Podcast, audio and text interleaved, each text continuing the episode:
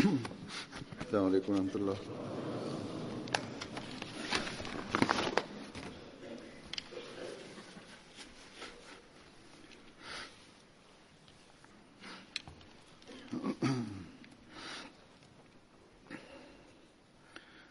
أشهد أن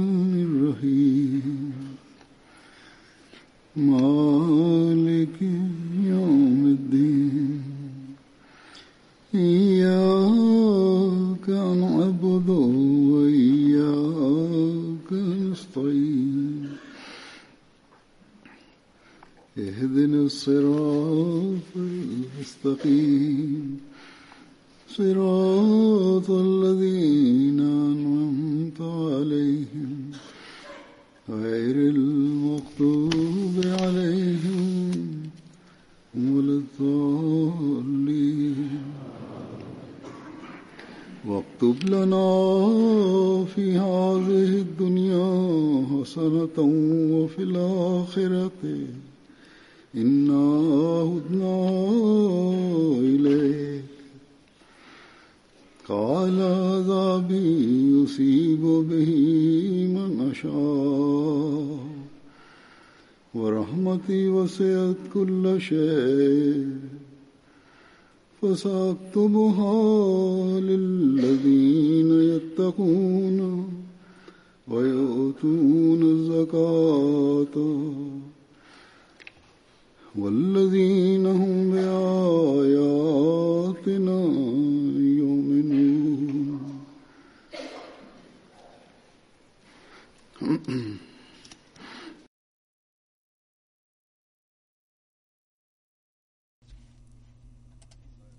Artinya adalah, dan tetapkanlah untuk kami kebajikan di dunia ini dan di akhirat. Sesungguhnya kami kembali atau bertobat kepada engkau. Dia berfirman, siksaku akan kutimpakan kepada siapa yang aku kehendaki, dan rahmatku meliputi segala sesuatu. Maka akan aku tetapkan rahmatku untuk orang-orang yang bertakwa, yang menunaikan zakat, dan orang-orang yang beriman kepada ayat-ayat kami.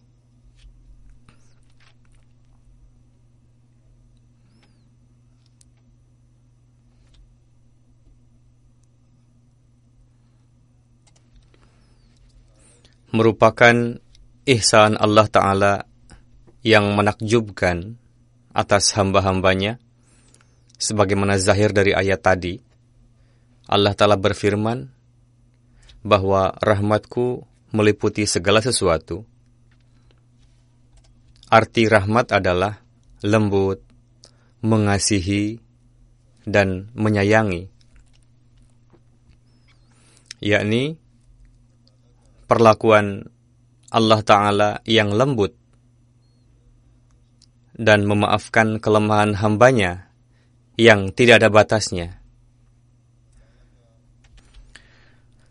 Perlakuan kasih sayang Allah Ta'ala tidak ada batasnya. Begitu luasnya gejolak kasih sayang Allah Ta'ala dan terus bertambah sehingga meliputi segala sesuatu. Di dalam rahmatnya termasuk juga rahmaniyat dan rahimiyat di bawah sifat rahmaniyatnya lah, yakni tanpa diminta, Allah Ta'ala menciptakan segala sesuatu yang tak terhingga jumlahnya bagi manusia di dunia ini. Sedangkan sifat rahimiyat dizahirkan bagi orang-orang yang melaksanakan kewajibannya, melaksanakan perintahnya, dan tunduk memohon kehadirat Allah Ta'ala. Di sini Allah Ta'ala berfirman bahwa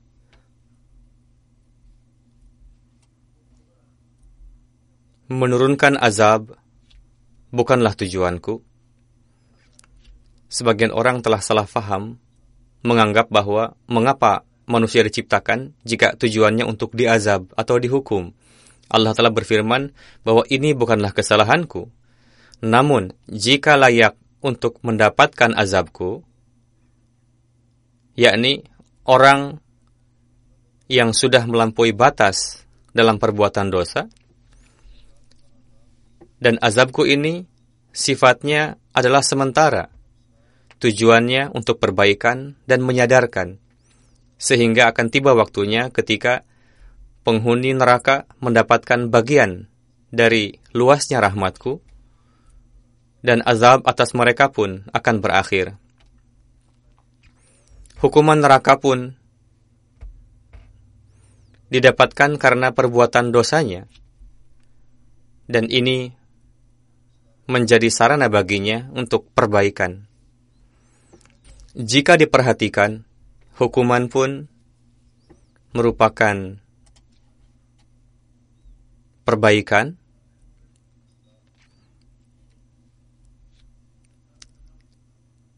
dan masa hukuman pun dari satu sisi merupakan rahmat.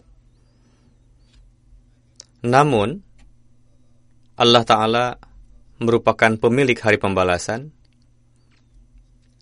meskipun nampak pada kita seseorang itu pendosa,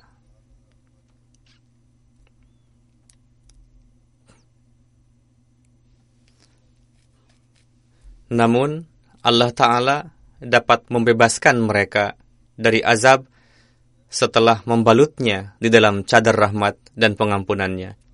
Namun tentu, dia mengatakan bahwa rahmatnya meliputi segala sesuatu itu setelah menekankan kepada kita untuk melangkah di atas jalan kebaikan, dan dia pasti akan mencurahkan rahmatnya atas orang-orang yang menempuh ketakwaan, yang membayar zakat, dan meyakini tanda-tandanya. Allah Ta'ala berfirman, bahwa orang-orang yang menempuh jalan takwa, yang membayar zakat, dan melaksanakan kewajiban atas perintahnya, dan mengamalkannya dengan keyakinan, dan meyakini sepenuhnya tanda-tanda Allah Ta'ala, pasti aku akan curahkan rahmatku atas mereka sebagai haknya. Dalam tempat lain Allah Ta'ala berfirman, Inna rahmatullahi qaribum minal muhsinin. Bahwa rahmat Allah Ta'ala sesungguhnya dekat kepada para muhsin. Muhsin adalah orang yang melaksanakan tugasnya dengan memenuhi segenap persyaratannya. Walhasil, orang yang memenuhi tuntutan takwa, melaksanakan perintah-perintah Tuhan, meyakini sepenuhnya tanda-tanda dari Allah Ta'ala, tunduk kepada Allah Ta'ala, maka rahmat Allah Ta'ala pasti akan tercurah atas orang yang seperti itu. Jadi, seorang mukmin harus berusaha keras untuk mengamalkan hukum-hukum Allah Ta'ala, melangkah di atas jalan takwa, dan berusaha untuk sempurna dalam keimanan. Dengan begitu, seorang manusia layak disebut sebagai mukmin dan harus berusaha untuk meraih limpahan keberkatan dari pernyataan Allah Ta'ala bahwa rahmat Tuhan dekat kepada orang yang mengamalkan perintah-perintah Tuhan dan melaksanakan hak-haknya. Dan Allah Ta'ala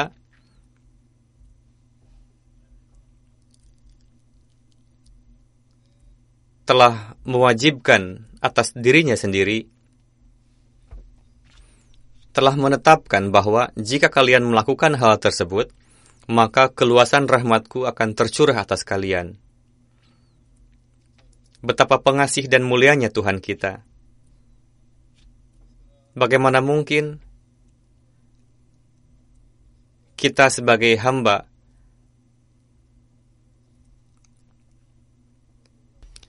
dapat menyebut-nyebut hak kita atas Tuhan.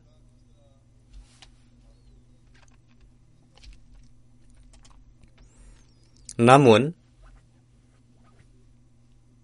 sang pemilik langit dan bumi mengatakan bahwa jika kalian berjalan di atas jalan takwa, meyakini tanda-tandaku, sembari mengamalkan perintah-perintahku, maka pasti kalian akan menjadi orang yang berhak untuk mendapatkan rahmatku. Di sini pertama-tama Allah Ta'ala menjelaskan ketakwaan, dan sebenarnya jika memahami ketakwaan dengan sebaik-baiknya, maka kebaikan-kebaikan lainnya dan kesempurnaan dalam iman akan tercakup ke dalamnya. Berkenaan dengan hal ini, Hadrat Masih Maud Islam bersabda, Segenap keelokan ruhani manusia terletak pada melangkahnya manusia di atas jalan-jalan takwa yang sehalus-halusnya. Jalan-jalan takwa yang halus merupakan jejak yang halus dan gambaran yang elok dari kejuitaan ruhani. Jelaslah bahwa sebisa mungkin menjaga amanat-amanat Tuhan dan janji keimanan, yakni melaksanakan dengan sebaik-baiknya dan seberapa besar potensi dan anggota tubuh yang dimiliki dari ujung rambut sampai kaki, yakni mata, telinga, tangan, kaki, dan anggota badan lainnya. Begitu juga secara batin, yakni kalbu atau potensi lainnya dan akhlak, sebisa mungkin untuk menggunakannya sesuai dengan tempat ketika diperlukan. Menggunakannya dengan sebaik-baik, yakni melaksanakan sesuai dengan hukum-hukum yang Allah telah perintahkan, melaksanakan haknya, menggunakannya sesuai dengan keadaan, bersikap waspada atas serangan setan yang dilakukan secara sembunyi-sembunyi, menghentikan penyalahgunaan anggota tubuh dan potensi yang dijadikan sarana oleh setan untuk menyerang secara diam-diam. Untuk itu, adalah tugas manusia untuk waspada. Jika demikian adanya, baru dia akan dapat melangkah di atas jalan takwa, baru dia akan dapat melaksanakan hukum-hukum Tuhan dengan sebaik-baiknya.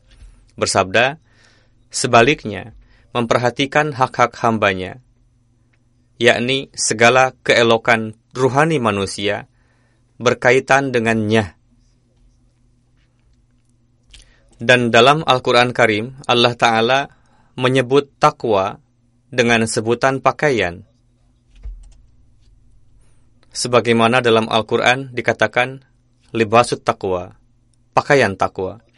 Hal ini mengisyarahkan bahwa keindahan dan perhiasan rohani terlahir dari ketakwaan, dan takwa maksudnya manusia sebisa mungkin menjaga amanat-amanat Tuhan dan janji keimanan. Begitu juga halnya dengan amanat makhluk dan janjinya. Yakni sebisa mungkin sisi yang paling halus pun diamalkan.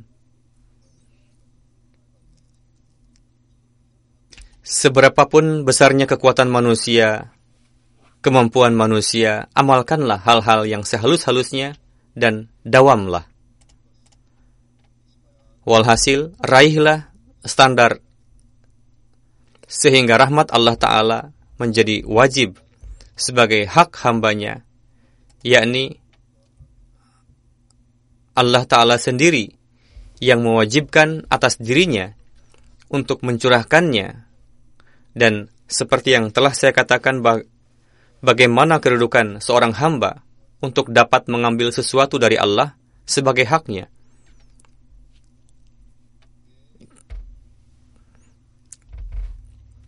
Kita tengah melalui minggu terakhir di bulan Ramadan yang mengenainya Hadrat Rasulullah Shallallahu Alaihi Wasallam bersabda bahwa ketika tiba bulan Ramadan, pintu surga akan dibuka, pintu neraka ditutup, dan setan akan dibelenggu. Orang mukminlah yang dapat mengambil manfaat dari ini.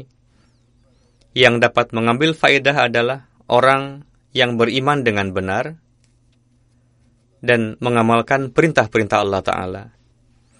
Tipu daya setan pada hari-hari ini pun tidak pernah berhenti. Di dunia ini, begitu banyaknya hal-hal yang sia-sia, ketidakpunyamaluan sudah menjadi rutinitas keseharian, dan itu tidak terhenti sekalipun pada bulan Ramadan. Jadi, kabar suka ini diperuntukkan bagi orang-orang mukmin dan bagi orang-orang yang bertakwa. Bagi orang-orang yang mengambil bagian dari rahmat Tuhan, yakni Allah Ta'ala telah memperluas lagi lebih dari sebelumnya bagi kalian.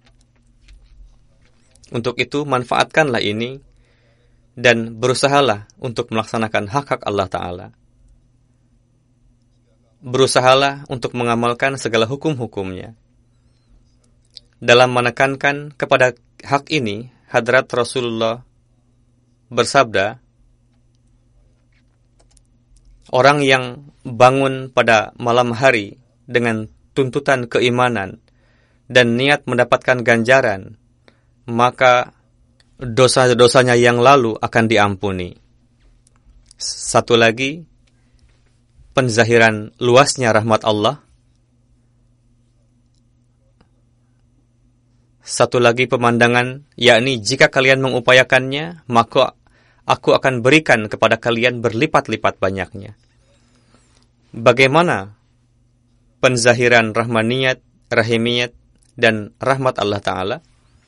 Jadi, beruntunglah orang-orang yang mengambil manfaat dari hari-hari ini merupakan perintah agama, yakni pada hari-hari terakhir ini menekankan kepada kita untuk mencari Lailatul Qadar supaya kita menyaksikan pemandangan pengabulan doa lebih dari sebelumnya.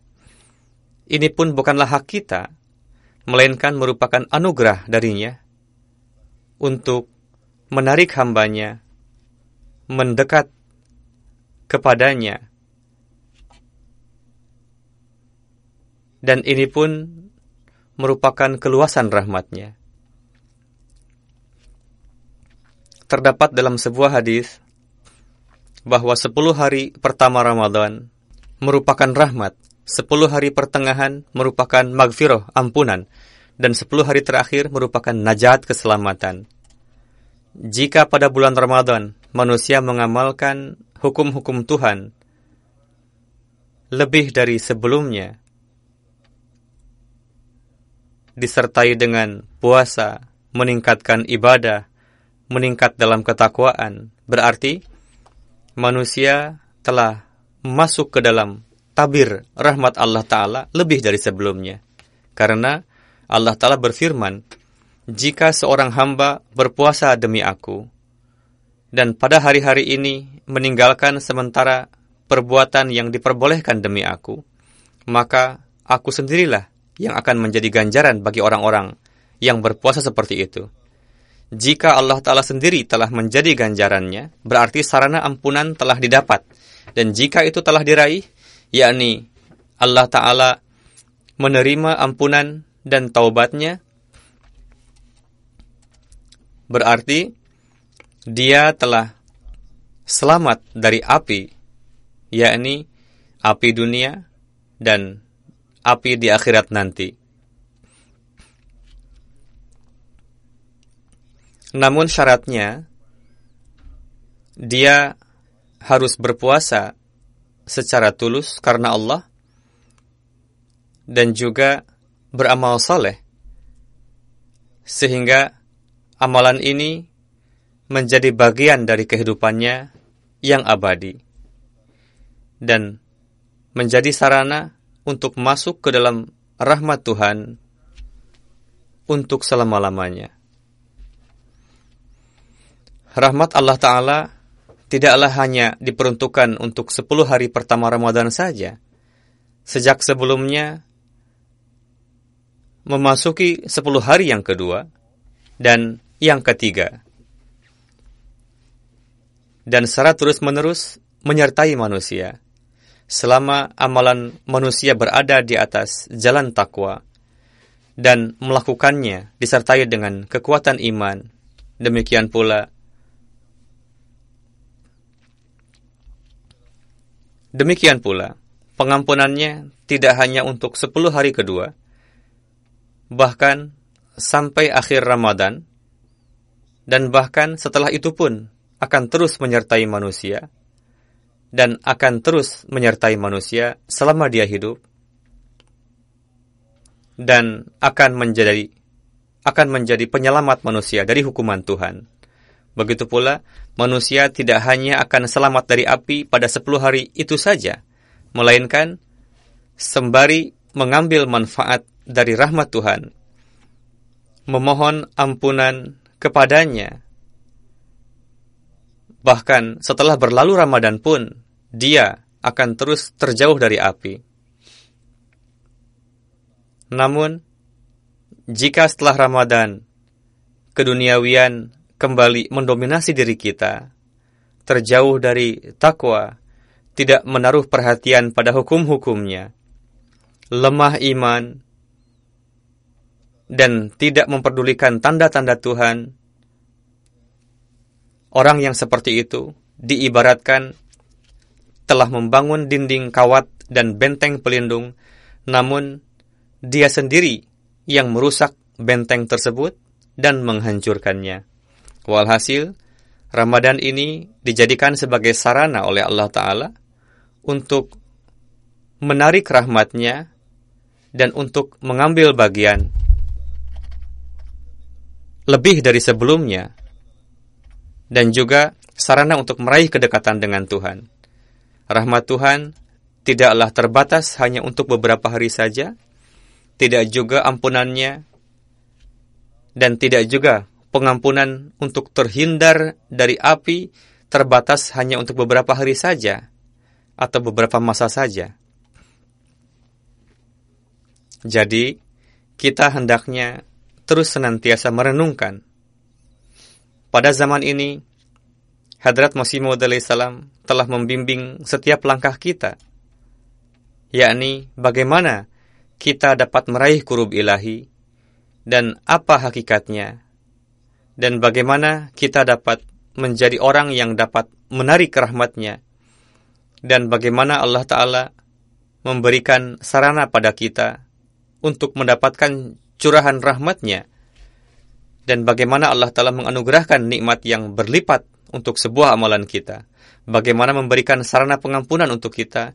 Dan upaya apa yang harus kita lakukan untuk mendapatkan pengampunan supaya rahmatnya dapat terus menyertai kita selama-lamanya. Dalam hal ini, saya akan menyampaikan beberapa kutipan sabda dan akan saya jelaskan. Dalam menjelaskan ayat yang saya tilawatkan tadi, beliau alaihi salam bersabda, Allah Ta'ala berfirman, Aku turunkan azab kepada siapa yang kukehendaki, dan rahmatku meliputi segala sesuatu, dan aku akan curahkan rahmatku kepada mereka yang menjauhi segala bentuk syirik, kekufuran, dan kejahatan atau fahsya, orang yang membayar zakat, dan juga kepada mereka yang meyakini sepenuhnya tanda-tanda kami.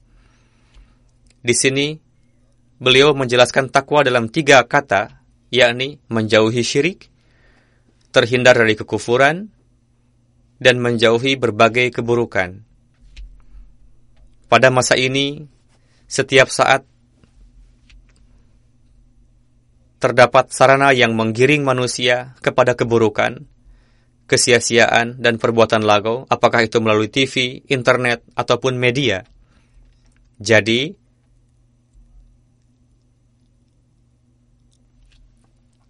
acara apa pun yang sia-sia yang terdapat di dalamnya, menghindari perbuatan lago tersebut akan dapat menjadi sarana untuk menarik rahmat Tuhan.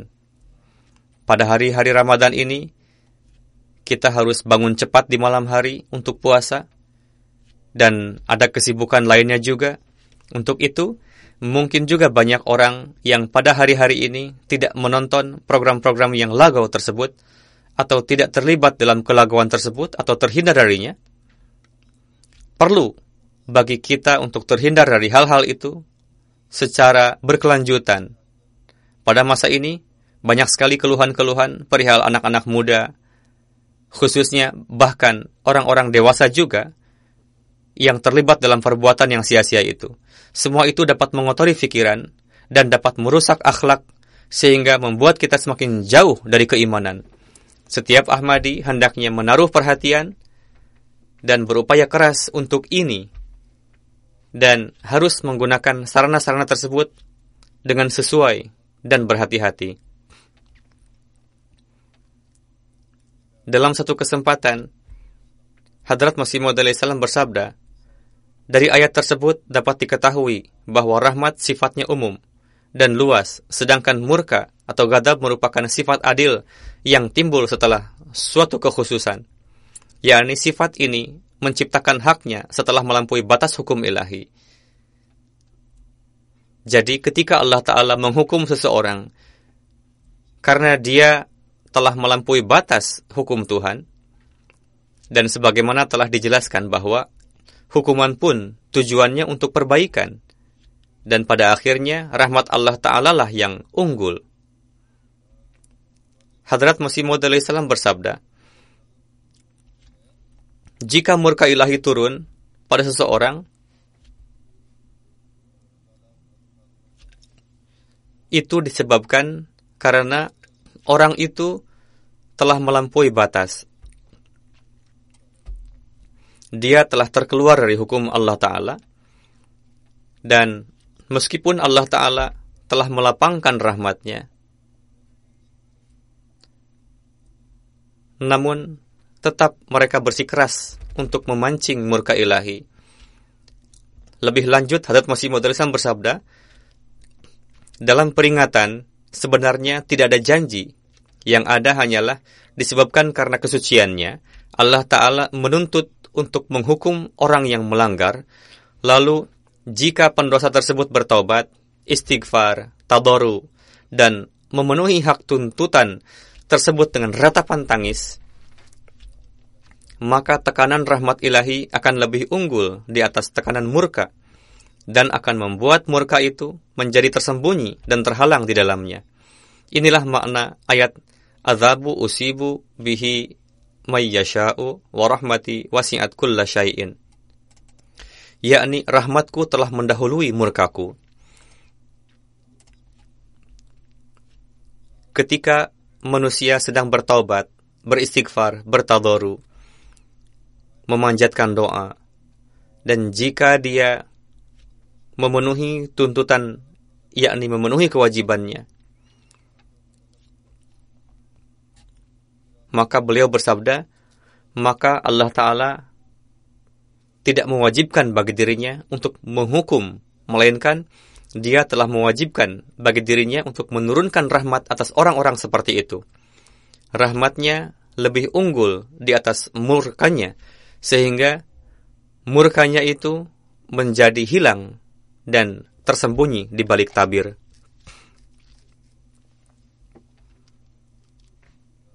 Lalu beliau bersabda,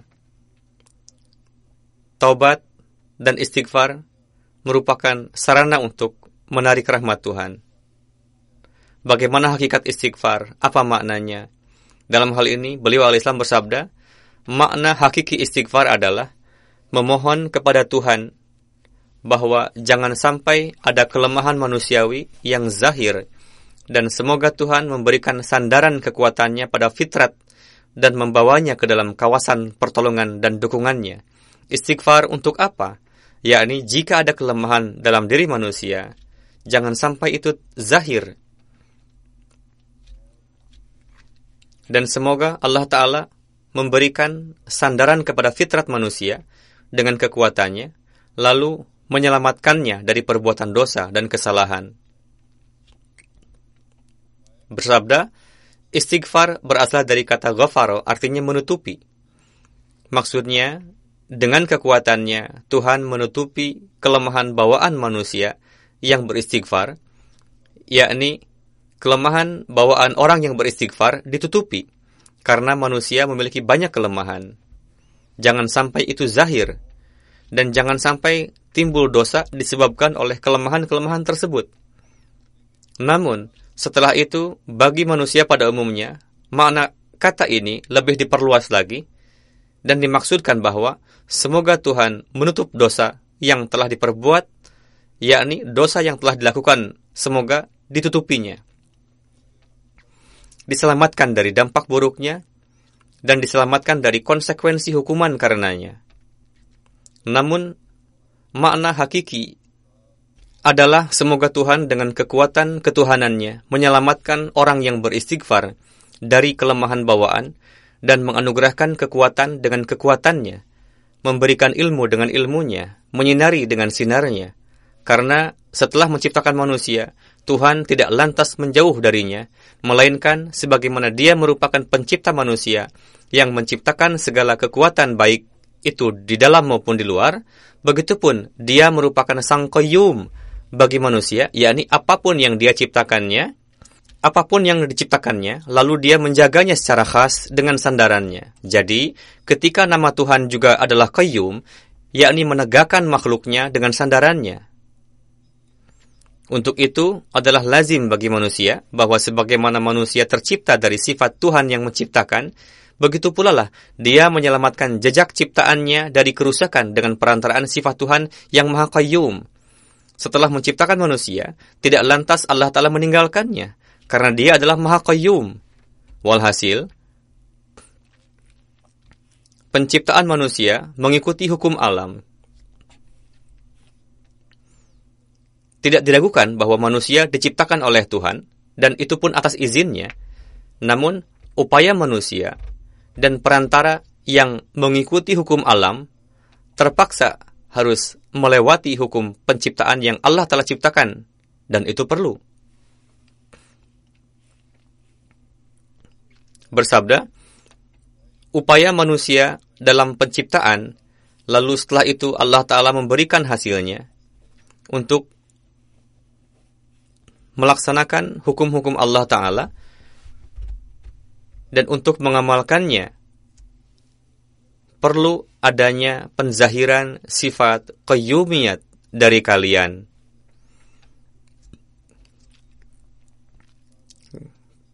Kalian harus berupaya untuk meraihnya. Dan untuk melaksanakan hukum-hukumnya harus ada perhatian kepada doa dan istighfar supaya Allah Ta'ala menggunakan sifat keyumiatnya lalu menganugerahkan kekuatan kepada manusia untuk dapat mengamalkan perintahnya. Beliau alaihissalam lebih lanjut bersabda, ini merupakan kebutuhan alami bagi manusia, yang mana untuk itu diperintahkan untuk beristighfar. Dalam Al-Quran diisyaratkan ke arah ini, yakni Allahu la ilaha illa huwal hayyul qayyum. Jadi, Tuhan itu maha pencipta juga dan maha qayyum. Ketika manusia terlahir, tugas khalikiyat penciptaannya yang merupakan sifat Tuhan telah terpenuhi. Namun tugas qayyumiyat adalah untuk selama-lamanya.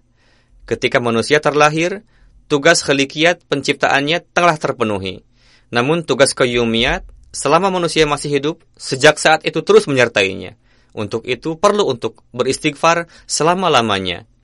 Untuk meraih sifat qayyumiyat itu diperlukan untuk selalu beristighfar.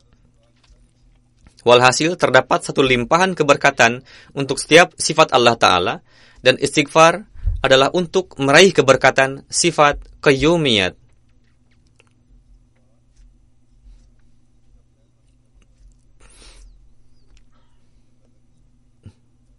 Jika ingin meraih keberkatan dari sifat koyumiyat Allah Ta'ala, maka beristighfarlah, supaya potensi dan kemampuan dan kekuatan yang Allah Ta'ala berikan kepada manusia, diberikan taufik oleh Allah Ta'ala untuk dapat menggunakannya sesuai dengan kehendaknya.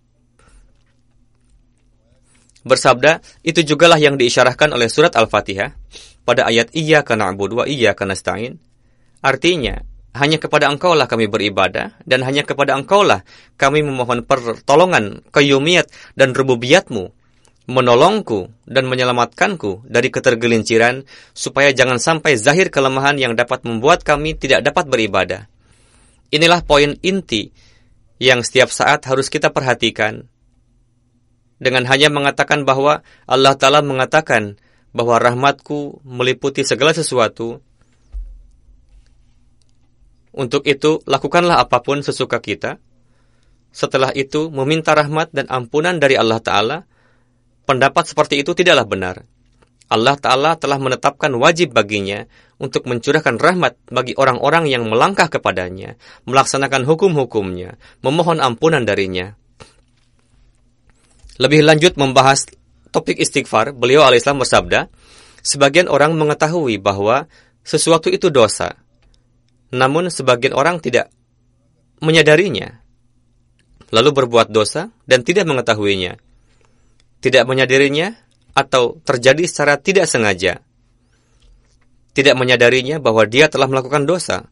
Untuk itulah Allah Ta'ala melazimkan agar selalu beristighfar, yakni untuk setiap dosa Apakah itu dosa zahir atau tersembunyi? Apakah dia tahu atau tidak tahu? Tangan, kaki, lidah, hidung, telinga, mata harus selalu beristighfar dari segala jenis dosa. Seberapa banyak anggota tubuh manusia, jangan sampai ada suatu bagiannya yang melakukan dosa teruslah beristighfar. Bersabda, pada masa ini hendaknya membaca doa hadrat Adam alaihissalam, Rabbana dholamna anfusana, wa illam taghfir lana, wa tarhamna, lanakunanna minal khasirin. Doa ini telah dikabulkan dari sejak awal. Ya Tuhan kami, kami telah berlaku aniaya atas diri kami. Jika Engkau tidak mengampuni kami, tidak mengasihi kami, maka kami akan menjadi orang-orang yang merugi. Beliau bersabda bahwa doa ini telah dikabulkan dari sejak awal. Janganlah mengarungi hidup dengan malas. Orang yang tidak mengarungi kehidupan dengan malas, sama sekali tidak ada harapan baginya untuk terjerumus ke dalam bala musibah yang melebihi kekuatannya.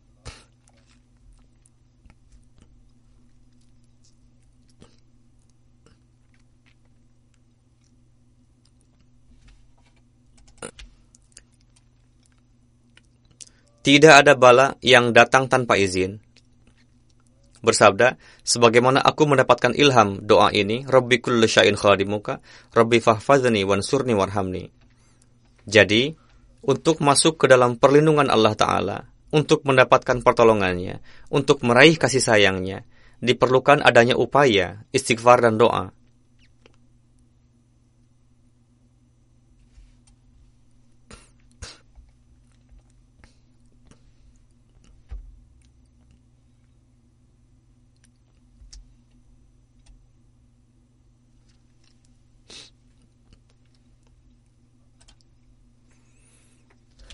Kita menggunakan dua kata, yakni istighfar dan doa.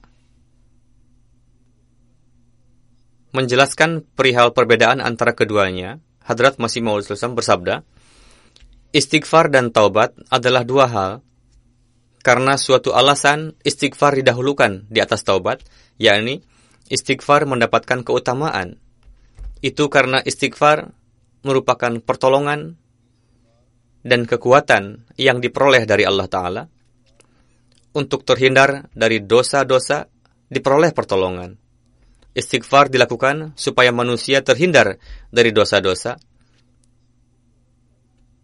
Sedangkan taubat adalah teguh di atas langkah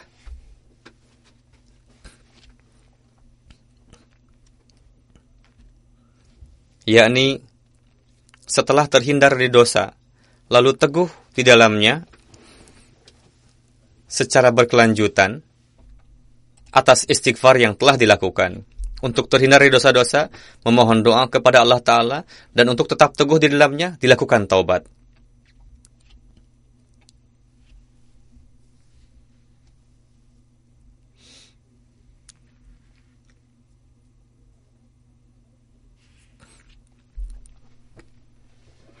Inilah doa. Dengan tobat, seolah manusia mengatakan, Ya Tuhan, teguhkanlah aku di atas doa mohon ampunan yang telah aku panjatkan, najat keselamatan yang telah engkau berikan, semoga najat itu terus berkelanjutan. Apa pun upaya atau perbuatan yang telah kami lakukan, jangan sampai upaya-upaya tersebut menimbulkan murka engkau, supaya kami dapat kembali lagi kepada tempat ini. Untuk itu, tobat. Untuk memohon ampunan dari dosa-dosa dikatakan wa atubu ilai, supaya kami diteguhkan di dalamnya, sehingga kami terus terhindar dari dosa-dosa, dan menjadi orang-orang yang selalu meraih magfirat engkau, dan mendapatkan najat keselamatan dari api untuk selama-lamanya. Bersabda, kebiasaan Allah Ta'ala adalah, jika meminta pertolongan dari Allah Ta'ala, maka Allah akan memberikan pertolongannya, dan dengan kekuatan itu, manusia dapat teguh di dalam langkahnya, dan akan timbul kekuatan untuk melakukan kebaikan-kebaikan yang dikatakan dengan tubuh ilahi. Bersabda, taufik untuk bertobat didapatkan setelah istighfar, jika tidak ada istighfar, maka camkan dengan baik, kekuatan untuk taubat akan mati.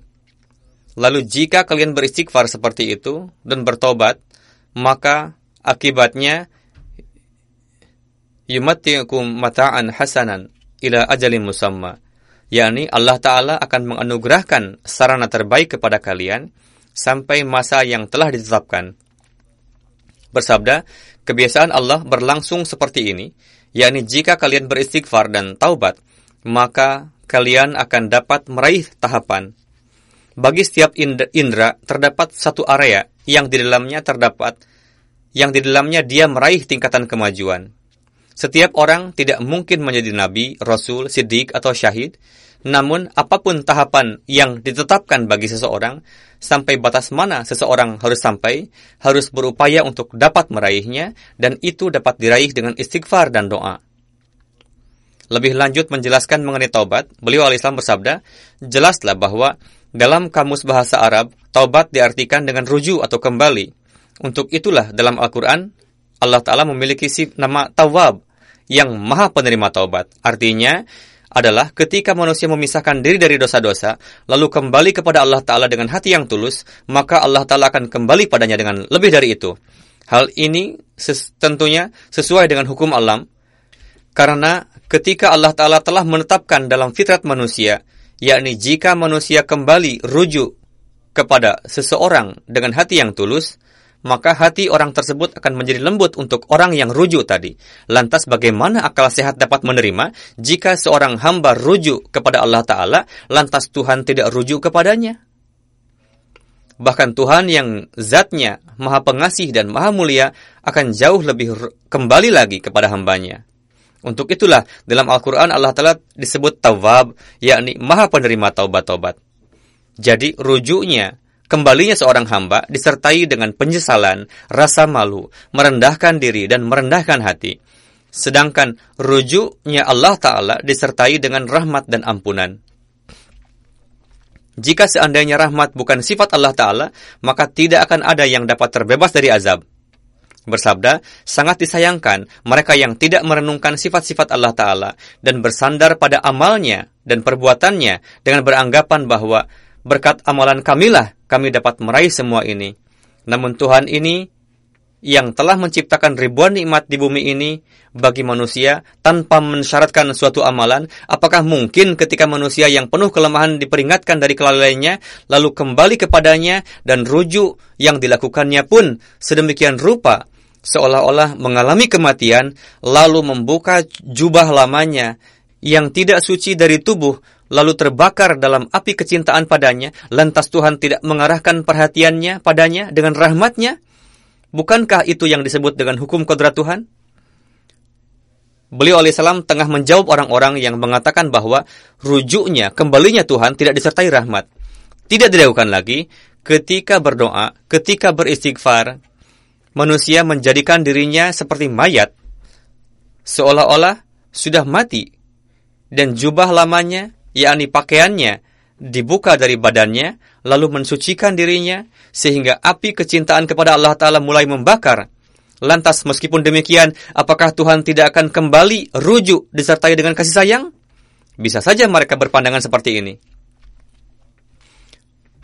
Beliau al-Islam bersabda, orang yang berpandangan seperti beranggapan seperti ini adalah pendusta. Laknatullah alal kadzibin. Laknat Allah Ta'ala turun atas para pendusta. Beliau al-Islam bersabda, sama sekali tidak mungkin jika hamba melaksanakan kewajibannya, namun Tuhan sedikit pun tidak menganugerahkan padanya. Hal ini bertentangan dengan makom Allah Ta'ala, kontradiksi dengan pengumuman Allah Ta'ala yang menyatakan bahwa rahmatku sangat luas. Ini bertentangan dengan hukumnya. Yakni seperti yang saya katakan bahwa itu bertentangan dengan pernyataannya bahwa rahmatnya sangat luas.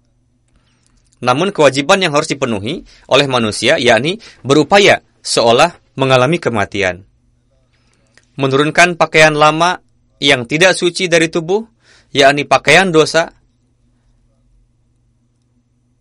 lalu terbakar dalam api kecintaan padanya. Beliau bersabda, jika semua ini ada, maka Allah pun akan rujuk kepadanya, yang mana manusia tidak dapat membayangkannya. Hal ini perlu untuk direnungkan.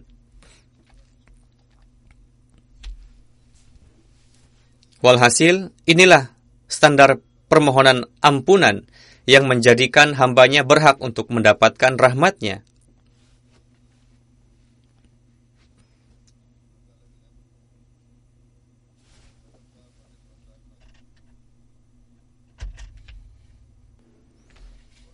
Hak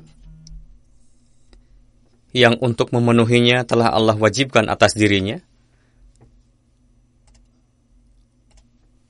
Beliau alaihissalam juga telah menetapkan beberapa persyaratan untuk taubat yang hakiki dan sejati, yakni upaya apa saja yang harus dilakukan dan bagaimana caranya.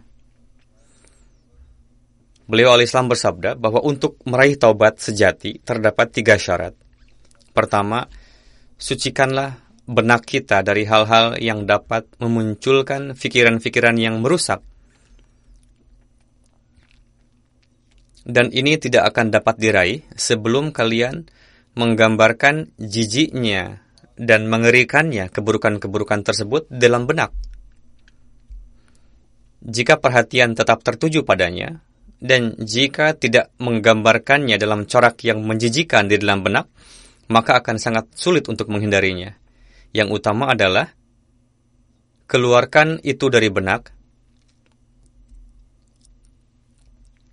dan berupayalah untuk menimbulkan gejolak rasa benci akan hal-hal tersebut. Kedua, harus ada penyesalan ketika melakukan kesalahan dan ketika perhatian tertuju pada keburukan. Ketika muncul pikiran buruk di benak, maka harus timbul penyesalan dan rasa malu seketika itu juga. Harus timbul pemikiran dalam hati bahwa keburukan dan kelezatan yang tengah saya tuju ini sifatnya sementara dan akan menghancurkan kehidupanku dan akan tiba masanya ketika semua ini akan berakhir, yakni sementara. Seolah-olah kalbu manusia harus mendengarkan suara hati nuraninya. Hati nuraninya telah mengatakan padanya dan dalam setiap keadaan memberitahukan bahwa ini adalah baik, ini adalah buruk. Jika berpikir seperti itu dan mendengarkan suara hati nurani, maka secara perlahan-lahan kalian akan terhindar dari keburukan Ketiga, harus ada tekad dan iradah yang kuat bahwa aku tidak akan mendekati keburukan-keburukan itu dan untuk teguh di dalamnya. Harus ada kekuatan iradah yang sempurna disertai doa. Maka keburukan-keburukan tersebut akan hilang dan sebagai gantinya akan mulai melakukan kebaikan.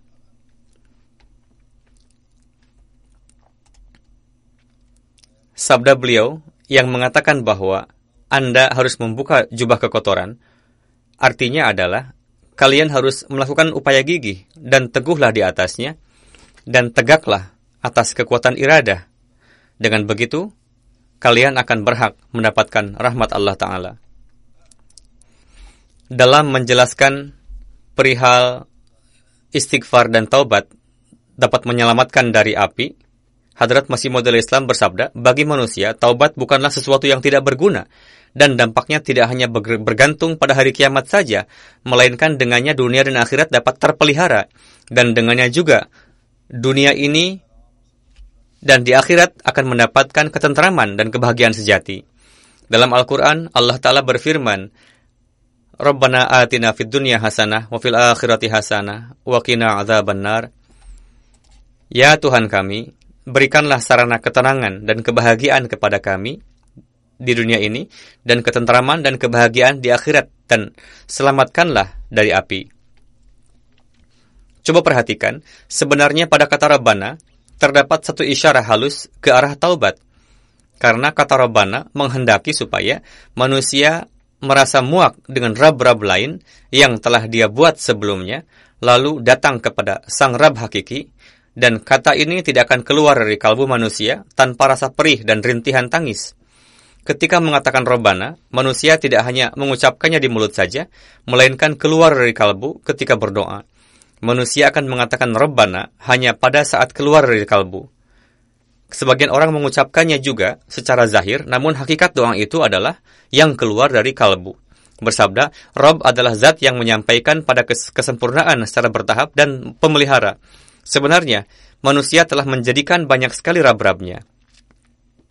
Jika dia yakin pada tipu dayanya, berarti tipu daya itulah yang menjadi rabnya. Jika dia bangga pada ilmu dan kekuatannya, berarti itulah yang menjadi rabnya. Jika dia bangga dengan keelokan dan atau harta kekayaannya, berarti itulah yang menjadi rabnya.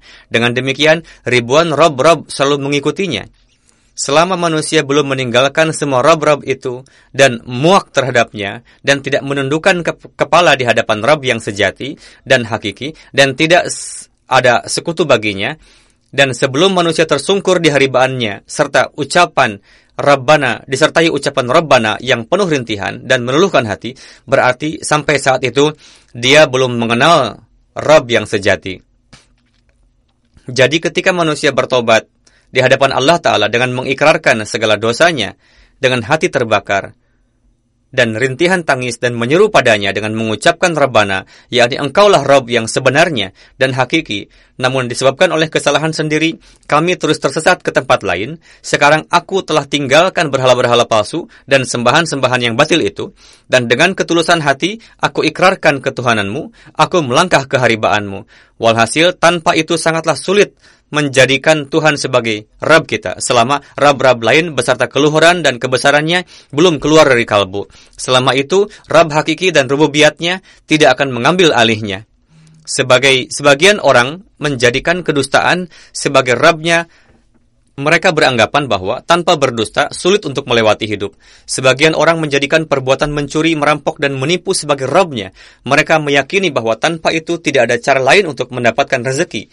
Ber berarti itulah yang menjadi robnya. Ber bersabda, walhasil orang-orang yang percaya dan yakin pada tipuannya itu, apa perlunya bagi mereka untuk meminta pertolongan dan doa kepada Allah Ta'ala. Yang membutuhkan doa adalah mereka yang seluruh jalannya tertutup dan tidak ada jalan lain selain ketakutan dari orang seperti itulah doa akan keluar. Jadi, memanjatkan doa Rabbana atina fid dunya hanyalah perbuatan orang-orang yang sudah meyakini Tuhan sebagai Rabbnya dan menjadi dan mereka yakin bahwa semua rob-rob yang batil tidak memiliki arti apa-apa di hadapan Rabbnya. Bersabda, maksud api bukanlah hanya api yang ada pada hari kiamat, melainkan di dunia ini pun orang yang mendapatkan umur panjang akan dapat melihat di dunia ini terdapat ribuan jenis api. Mereka yang berpengalaman mengetahui bahwa di dunia ini terdapat berbagai jenis api dan kegelisahan yang disebabkan oleh berbagai macam azab, rasa takut, darah, kelaparan, penyakit, kegagalan, kehinaan, berkenaan dengan berbagai macam kedukaan, kesulitan yang diakibatkan oleh anak-anak, istri dan lain-lain, dan permasalahan dengan karib kerabat, walhasil, semua ini adalah api maka mukmin berdoa, selamatkanlah kami dari berbagai jenis api, dan ketika kami berlindung padamu, selamatkanlah kami dan segala permasalahan yang dapat membuat kehidupan menjadi pahit. Suatu ketika, Hazrat Masih Maud salam menekankan kepada jemaat bahwa para Ahmadi hendaknya membaca doa berikut sebanyak-banyaknya, Rabbana atina fid dunya hasanah wa fil akhirati hasanah wa qina adzabannar. Walhasil, kita harus menaruh perhatian akan hal itu supaya Allah Ta'ala mencurahkan rahmatnya atas kita dan menyelamatkan kita dari berbagai api duniawi dan akhirat. Amin. Hadrat Masih Maud Islam bersabda bahwa apa yang Allah Ta'ala firmankan dalam Al-Quran Karim, kesimpulannya adalah, Wahai hambaku, jangan kalian putuskan harapan padaku, aku adalah yang maha pengasih, mulia, menutupi kelemahan dan maha pengampun dan yang paling banyak mengasihimu. Dan tidak ada yang dapat mengasihimu seperti yang aku lakukan. Cintailah aku lebih dari ayahmu karena memang aku lebih menyayangi kalian dari mereka. Jika kalian datang kepadaku maka aku akan ampuni semua dosa-dosamu dan jika kalian bertobat aku akan menerimanya. Jika kalian datang padaku dengan langkah yang perlahan-lahan aku akan menghampirimu dengan berlari Orang yang mencariku, dia akan mendapatkanku, dan orang yang kembali padaku, maka dia akan mendapati pintuku terbuka. Aku mengampuni dosa orang-orang yang bertaubat, sekalipun dosanya sebesar gunung.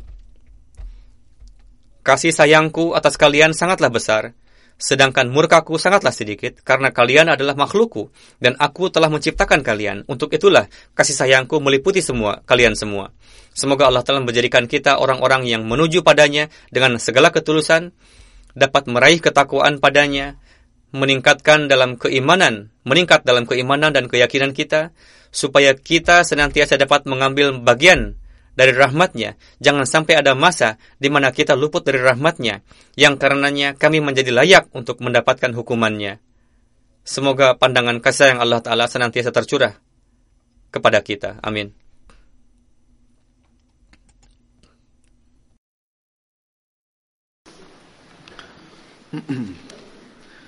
الحمد لله الحمد لله نحمده ونستعينه ونستغفره ونؤمن به ونتوكل عليه ونعوذ بالله من شرور أنفسنا ومن سيئات أعمالنا من يهده الله فلا مضل له ومن يضلل فلا هادي له.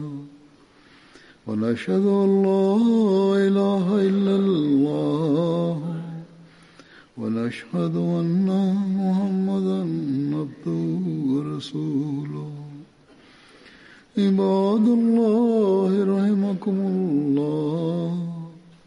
إن الله يأمر بالعدل واللسان وإيتاء ذي القربى وينهى عن الفحشاء والمنكر والبغي يعظكم لعلكم تذكرون اذكروا الله يذكركم وادعوه يستجب لكم ولذكر الله أكبر